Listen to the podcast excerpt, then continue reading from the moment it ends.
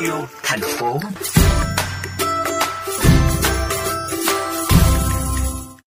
Thưa quý vị, vấn đề gánh nặng môi trường từ thời trang đã được VOV Giao thông đề cập nhiều lần trong các chuyên mục trước và đã có nhiều dự án, chương trình tái chế, quay vòng các sản phẩm thời trang để hạn chế phần nào những ảnh hưởng tới môi trường. Với hướng đi như vậy, một cửa hàng nhỏ xinh có tên gọi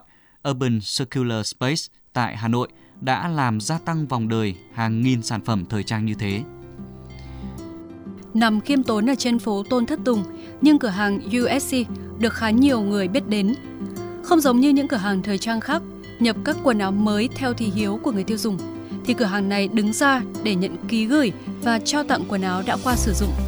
Sau khi được vệ sinh, phân loại kỹ lưỡng, một số quần áo thời trang sẽ được bán với giá cả hợp lý hoặc sẽ được tổ chức cho tặng miễn phí. Số còn lại sẽ được tái chế thành những vật dụng hữu ích như là dây buộc tóc, tạp dề, túi sách. Năm 2020, cửa hàng này đã phối hợp với một xưởng may thiết kế và sản xuất các túi được làm từ 20 chiếc quần bò không còn sử dụng.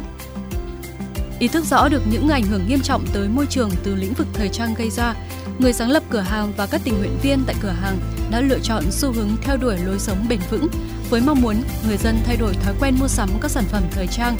thông qua việc hạn chế nhận những sản phẩm thời trang nhanh kém chất lượng. Bạn Ngô Hoàng Ngân, quản lý của cửa hàng cho biết, hiện nay thì cái ngành đánh trang nó có cái mức độ ô nhiễm xếp thứ hai trên thế giới rồi. Bọn mình thật sự là muốn nâng cao nhận thức của mọi người về cái việc sử dụng những cái món đồ thời trang là hãy tiêu dùng chậm lại. Và đôi khi thì có thể các bạn để ý đến cái việc là chọn mua những cái sản phẩm nó bền hoặc là nó để nó tính tuần hoàn của những cái sản phẩm của các bạn. Với mong muốn kéo dài vòng đời các sản phẩm thời trang, cửa hàng hàng tháng đã tổ chức những ngày hội trao đổi đồ cũ và những ngày tặng đồ miễn phí.